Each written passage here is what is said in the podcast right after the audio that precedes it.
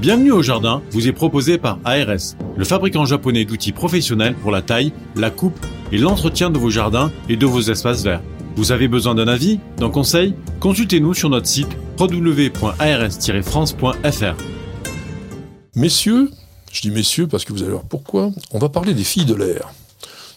C'est un clin d'œil, effectivement, les Tilantia ont été appelés pour certains les filles de l'air parce que ce sont pratiquement tous des épiphytes dont certains donnent l'impression de pousser carrément, bah, d'ailleurs ils le font, dans rien, puisqu'on en voit accrochés sur des fils télégraphiques, euh, sur des arbres, sur des... certains poussent aussi sur des rochers.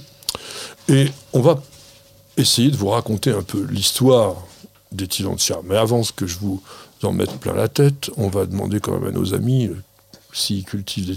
Alors moi oui, j'adore ça. Euh, mon seul souci, c'est que je perds les noms, parce que forcément... Bah, euh, c'est sûr, de toute façon, les, les je crois qu'il y a 600 espèces, donc tu peux... Je perds les noms. J'en cultive à la fois dans ma véranda froide et à l'intérieur de la maison. En fait, je les mets dans les plantes d'appartement. Et une fois par semaine, je ramasse tout le monde, je mets tout le monde dans un seau d'eau avec une goutte d'engrais, mais hyper, hyper dilué. Je, je les laisse quoi une demi-heure, euh, je les ressors, je les égoutte comme de la salade et puis je les remets dans mes plantes. Et en fait, ça fleurit. Hein. Ah ça oui, pousse, on va en ça parler. grossit, ça se multiplie, ça fleurit. C'est du chien dent en fait. Mais vrai. tu as que euh, Ah bah, j'ai euh, j'ai celui, bon, alors celui qui pend là, il fait, il fait Usnoides. 2 mètres. Oui, voilà, c'est celui-là. Mais non, les autres aussi. Oui, des petits Tilantia. petits. Mmh. Et certains, en fait, sentent super bon quand ça fleurit. Mais alors, mon, mon souci, c'est que j'ai perdu la variété, quoi. Oui, bah, c'est un peu compliqué. On en, on en présentera quelques-uns, même pas mal, parce qu'on a une très belle collection de photos de Tilantia dans la vidéo. Alors, Roland, toi J'ai fait l'essai quelques fois. Quelques fois parce que j'étais en jardinerie, je me suis fait avoir par un, un- un joli support sur lequel on avait collé, mais vraiment collé, Ouais. euh, donc des Tianzia. Donc euh, j'ai ramené ça à la maison, j'en ai offert un moment. Maman qui était contente, ah t'es beau, etc. Et, et puis finalement, on n'a jamais pu les garder. Alors j'ai essayé en vaporisant, en faisant, simple, etc. hein, Ouais, bah, alors je, sais- je sais pas, j'ai dû me faire avoir. T'en as fait bon, trop. j'ai- tu- bon, ouais. Non, mais ceux qui sont collés sur les supports, déjà, le fait de les coller, Ouais, c'est pas forcément pas très génial. non. Je pense que ce que fait Catherine, le fait de les associer à des végétaux, c'est un tout petit peu plus dans le naturel. Alors, le genre Tilantia, encore une fois, c'est Monsieur Linné qui l'a inventé,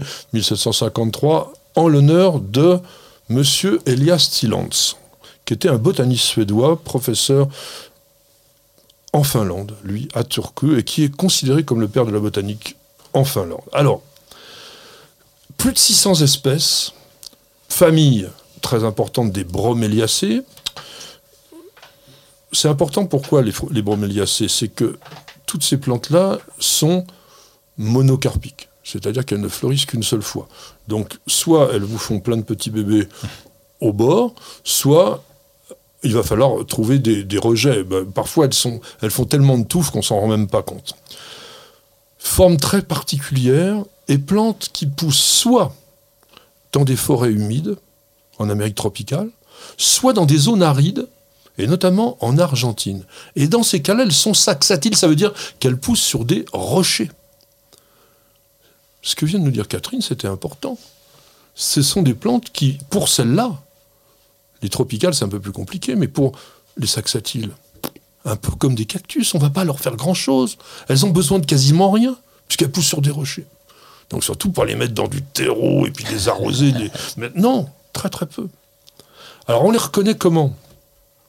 D'une manière générale, les plantes qui sont tropicales, dans les Tilantia, vont avoir plutôt des feuilles vertes, tandis que les saxatiles, les plus costauds, ou les très épiphytes comme le fameux Tillandsia usnoides, la barbe de vieillard qui pousse dans des conditions quand même difficiles puisqu'ils poussent dans rien, eh bien eux, ils sont gris argentés.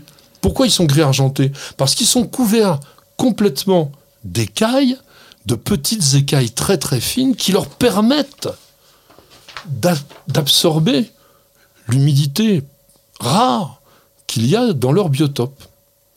Donc ces plantes ont l'habitude de s'accrocher, et notamment ce fameux Usnoides. Alors on dit que c'est une plante aérienne. Bah oui, évidemment, il n'y a pas de racines, il n'y a rien. Alors comment elle vit? Elle vit de quoi? Alors, dans, les- bah, dans les arbres, en fait, elle récupère l'eau de pluie qui elle-même est chargée des, déjections des animaux, des feuilles en décomposition. Et toutes ces microparticules, en fait, elles les absorbent et c'est avec ça. C'est pour ça que moi, je les trempe une fois par semaine dans, dans de l'eau avec un engrais hyper, hyper dilué. Parce que j'ai pas encore pas d'oiseaux qui viennent euh, se poser sur mes plantes euh, d'intérieur, hélas. Je suis pas Patrick Verne. Non, mais c'est exactement ça. C'est-à-dire que ce sont des végétaux qui ont besoin de quasiment rien pour se développer. Donc, encore une fois, c'est pas la peine de les nourrir comme des furieux. Et puis, ces écailles, ça les protège du froid. Donc, ce ne sont pas des végétaux qu'il faut laisser, bien entendu, à l'extérieur en ce moment, mais vous pouvez les garder dehors. Nous, c'est ce que l'on fait. Tillandsius noiodes, dès la fin avril, il va aller dehors, il va être accroché à un arbre, et il va quasiment doubler de volume. Ah oui, oui, ça Alors qu'on va Oui, rien faire. On va laisser la pluie naturelle, effectivement, les petites particules tomber de l'arbre et tout ça, et il va pousser tout seul. Donc, ce sont des végétaux qu'il faut parfois peut-être un tout petit peu oublier. Dans les espèces, il y en a quand même un dont il faut, enfin non, au moins deux dont il faut vraiment parler. Tillandsia deyariana. Très très jolie fleur en épi rouge vif avec des petites fleurs bleues. Les fleurs de Tillandsia sont toutes toujours bleues, voire parfois un petit peu roses. Et ce que l'on apprécie, comme chez la plupart des broméliacées, ce sont les bractées qu'il y a autour. Et chez les Tillandsia, et notamment un autre qui s'appelle Tillandsia cyanea, qui, on l'a aussi euh, sur euh, Tillandsia ionanta. Ça, ça vous fait quelque chose en plaque. D'ailleurs, cyanea, on l'appelle le, le Tillandsia raquette. Ça ressemble un petit peu à une raquette de tennis. Et au milieu de cette raquette, pa- pardon, sur les côtés de cette raquette, vous avez les toutes petites fleurs bleues Ah ouais. qui sortent. Et ça fait quelque chose d'assez original. Pour Diriana, eh bien Diriana, vous avez donc ces espèces de, oui, de plaques, mais bien ramifiées, rouges, et c'est vraiment à la fin de l'hiver un spectacle absolument magnifique. Alors dans les rigolos comme tu peux avoir toi, je pense que tu dois avoir Bulbosa. Ah oui, Bulbosa je l'ai, d'ailleurs. absolument. Hein oui, oui. Bulbosa, pour- pourquoi? Bah, Parce qu'il est Bah, tout renflé gros- en bas, voilà. bulbe, euh, oui, euh, Exactement, c'est un. des petites, fleurs- des Alors- petites feuilles euh, Voilà. bouclées. Alors lui, il est, il est des forêts humides du Mexique jusqu'au Brésil. Et, mais comme il pousse jusqu'à 1400 mètres d'altitude, il est relativement résistant au froid. Alors, il y a une chose qui est particulière sur Bulbosa, c'est qu'il est myrmécophile. Tu te rappelles Ah bah myrmécophile? oui, il y a les fourmis qui, qui, qui- qui viennent, euh, qui viennent gérer quelque chose là-dedans. Exactement, son, Quoi, je sais bulbe, pas. son bulbe en fait est creux et en fait il offre un abri aux fourmis et les fourmis elles viennent le protéger des éventuels ennemis qu'il pourrait avoir. Donc Ionanta, je vous disais, c'est une petite petite espèce. hein. Alors acole, ça veut dire quoi acole Sans tige. sans tige, hein, donc il n'y a pas de tige. Donc vous avez les feuilles qui démarrent dès la base comme ça, très très très court et assez charnu. Et avec donc beaucoup de feuilles, ça fait toute une petite touffe, et qui ont l'extrémité qui est teintée de rouge. Donc c'est vraiment très très joli, avec une petite inflorescence qui sort vraiment généralement de la rosette comme ça, et qui fait des petits épis avec une seule fleur. Alors ça c'est rigolo souvent chez les, chez les on n'a pas une grappe, on a juste tout- une toute petite fleur qui sort comme ça. Donc en saxicole, qui a d'ailleurs un très très costaud, c'est Tectorum. Lui, il vit au sud de l'équateur et jusqu'à 2500 mètres d'altitude, alors sur des rochers. Alors je sais pas comment on fait pour le récolter parce qu'il vit au flanc des falaises euh, avec du soleil. Alors lui, tiens, Tectorum, c'est un de ceux qui a le plus besoin de, de soleil parce que la plupart des autres qui vivent dans les arbres, il faut leur donner une lumière tamisée. C'est important dans la maison de pas les mettre en plein cagnard. Et puis on terminera avec un, tu dois avoir aussi Xerographica. Euh, c'est une, Oui. une espèce qui est assez Absolument. couramment vendue, alors, qui vient de sud du Mexique, Guatemala, Honduras. Et lui, il est plus tropical puisqu'il pousse que jusqu'à 600 mètres d'altitude. Et surtout, Oui, ça il, ça énorme. aime l'aridité. Ouais. Lui, il- il pousse dans des endroits où il n'y a pratiquement pas de pluie pendant des mois.